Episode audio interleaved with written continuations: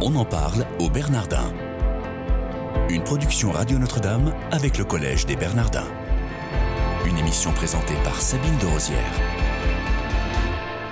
Bonjour à tous, soyez les bienvenus. Si vous nous rejoignez, on en parle au Bernardin, c'est chaque matin. Et j'ai le plaisir de recevoir aujourd'hui Monseigneur Éric de Moulin-Beaufort. Bonjour Monseigneur. Bonjour. Merci d'être avec nous. Vous êtes évêque auxiliaire de Paris depuis 2008 et président de la commission doctrinale de la Conférence des évêques de France depuis 2013.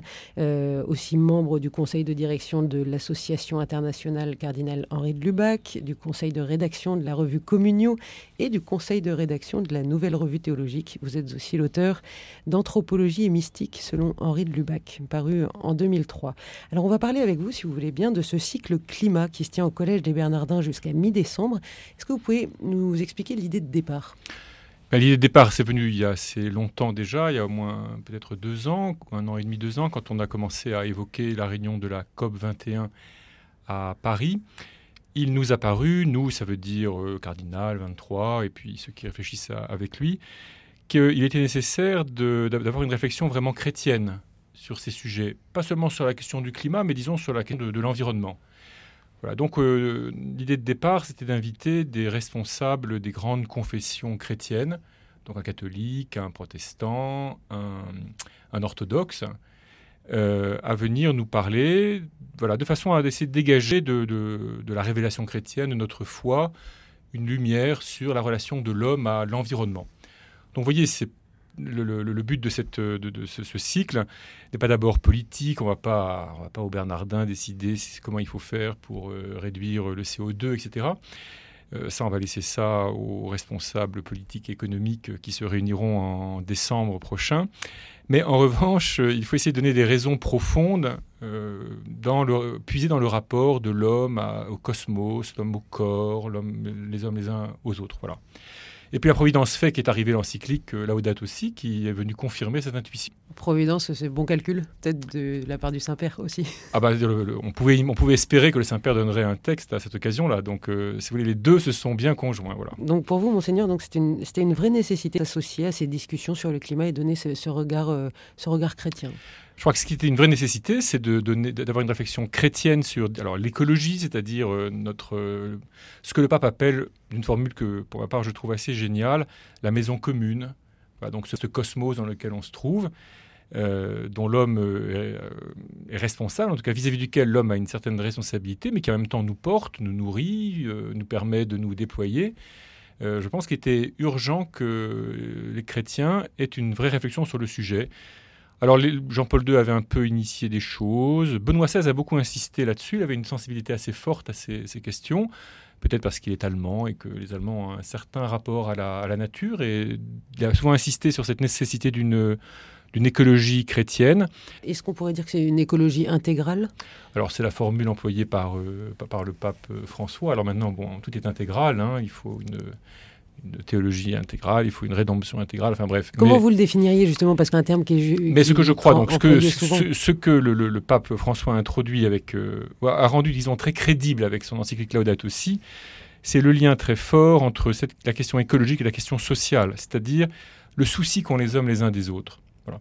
Alors pour ma part, moi je le traduis de la manière suivante. Euh, ces, ces, questions écologiques nous font, nous font toucher du doigt, chacun, chaque individu, que nous sommes responsables des autres. Nous sommes responsables que les autres hommes puissent trouver une place dans ce que le pape appelle la maison commune. Dans quelle mesure, oui, vraiment, on est responsable? Chacun de nous ne va pas transformer la question de l'environnement à l'échelle mondiale, mais la question de l'environnement à l'échelle mondiale ne se transformera que si chacun de nous fait un effort. C'est-à-dire que quand vous allez, par exemple, euh, j'ai eu l'occasion une fois dans ma vie d'aller dans la plaine de la Beka au Liban, et là, vous voyez, elle est c'est une plaine, qui fait des, centaines de kilomètres carrés, elle est couverte de sacs en plastique.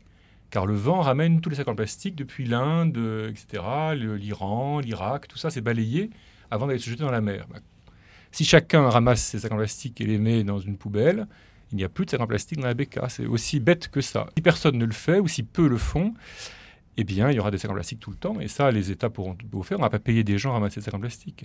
Monseigneur Éric de Moulin-Beaufort, on pense évidemment au climat, mais est-ce que c'est une priorité au vu des événements dramatiques euh, actuels en France? Oui, parce que tout, tout se tient finalement. Hein. encore une fois, ce que le, pape François nous aide à comprendre, et puis le concept de écologie intégrale essaie de dire, c'est que finalement, cette question d'environnement, c'est une question de, Il s'agit d'être attentif les uns aux autres, de prendre soin des autres, de ceux qui sont là, de ceux qui viendront.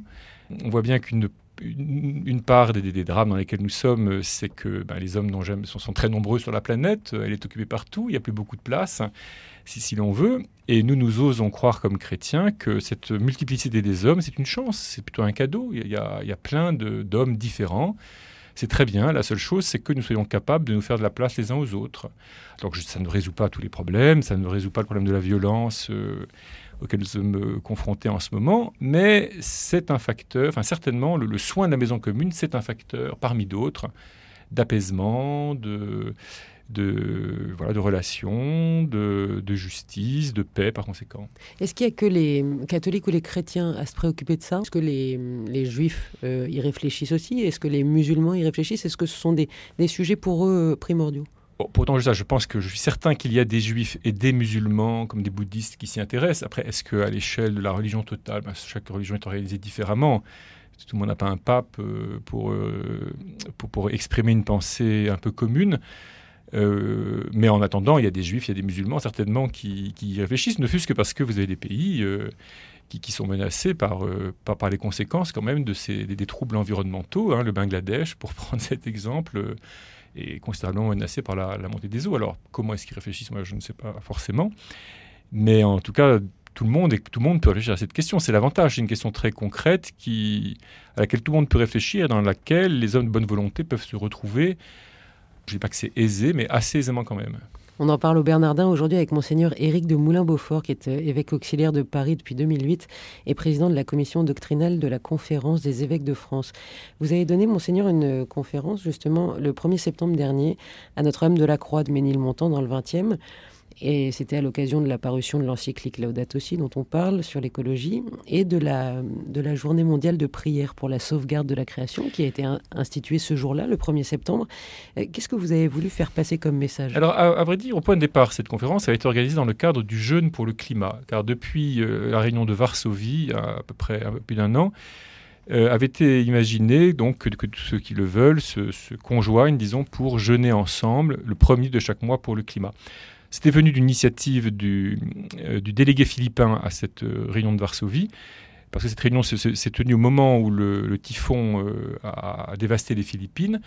Et devant l'incapacité des délégués de, se mettre d'accord sur quelque chose, il, a exprimé sa douleur, son angoisse, et dire mais mon pays est en train d'être ruiné, dévasté, et vous, là, on est là à discuter, à n'avancer à rien. Je vais jeûner jusqu'à ce qu'on arrive à quelque chose. Alors d'autres gens se sont joints à lui, qui était là à Varsovie, et après ça s'est institutionnalisé, disons, sous la forme d'un jeûne le premier de chaque, de, chaque mois en préparation notamment à la COP 21. Donc moi j'avais été invité par un groupe qui pratiquait ce jeûne régulièrement pour le 1er septembre. Il se trouve qu'entre-temps, enfin voilà, l'encyclique est paru et que euh, quelques temps après, le pape a décidé que le 1er septembre de chaque année serait une, une journée de prière pour l'environnement, pour disons, pour le, climat, pour, la, pour le cosmos, pour la création. Euh, reprenant une, ou s'ajoutant à l'initiative des orthodoxes, hein, car les orthodoxes le font depuis, depuis très longtemps, enfin depuis plusieurs années. Donc euh, voilà, je voulais que ma conférence euh, enfin, se tienne au moment où se conjoignaient tous ces, tous ces éléments. Est-ce que vous pouvez revenir euh, juste sur le, la notion de jeûne, dans ces cas-là, l'importance du jeûne, que ce soit dans une démarche comme celle-ci ou au cœur de nos vies de chrétiens ben, Je pense que le jeûne là, avait, deux, avait deux significations. La première, un acte qui, qui, engage chacun un peu dans, dans, dans, son, dans son corps. Évidemment, quand on jeûne, ben, on ne mange pas, donc on ne prend rien de la création. Euh, donc c'est une manière d'alléger la, la, prise qu'on a sur, euh, sur la création, sans doute. Et puis la deuxième raison, je pense que le jeûne est aussi, alors peut avoir un, un aspect de supplication devant Dieu, et peut-être aussi, alors on peut ajouter pour certains, ça a un côté de pression euh, sur les hommes politiques, mais très indirect, très un peu Oui, il y en a qui font les grèves de la faim, et puis dans, dans le jargon euh, catholique, c'est le jeûne. Voilà.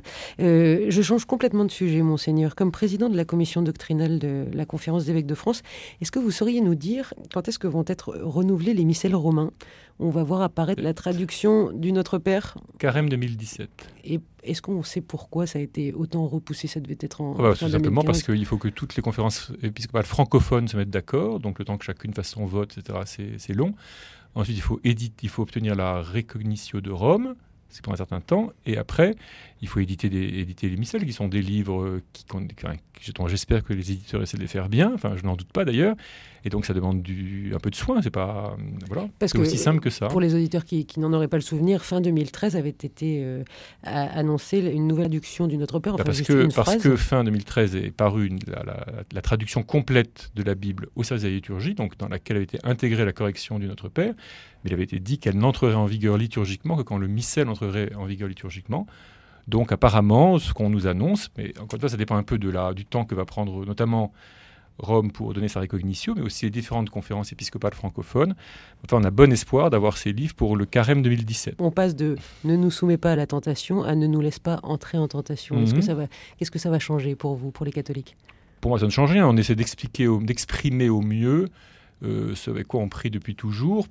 Comme vous savez peut-être, c'est un, le mot grec qu'emploie Jésus est un mot euh, à usage unique. Donc c'est difficile de, savoir exactement, de le rendre exactement. Pour ma part, je suis persuadé qu'aucune traduction ne le rend parfaitement bien, mais ça n'a pas d'importance. Le tout, c'est de prier ce que Jésus nous demande, et on comprend bien ce qu'il veut nous demander quand même. C'est-à-dire que nous avons un combat à mener contre la tentation, et que Dieu nous aide à, à, le mener, ce combat, jusqu'au bout. Monseigneur, une dernière question. Votre meilleur souvenir au Bernardin, c'est quoi? Mon meilleur souvenir Bernardin, c'était quand j'ai, par exemple, quand j'ai organisé un colloque, la qualité des pilotes c'est-à-dire des personnes qui à le réaliser.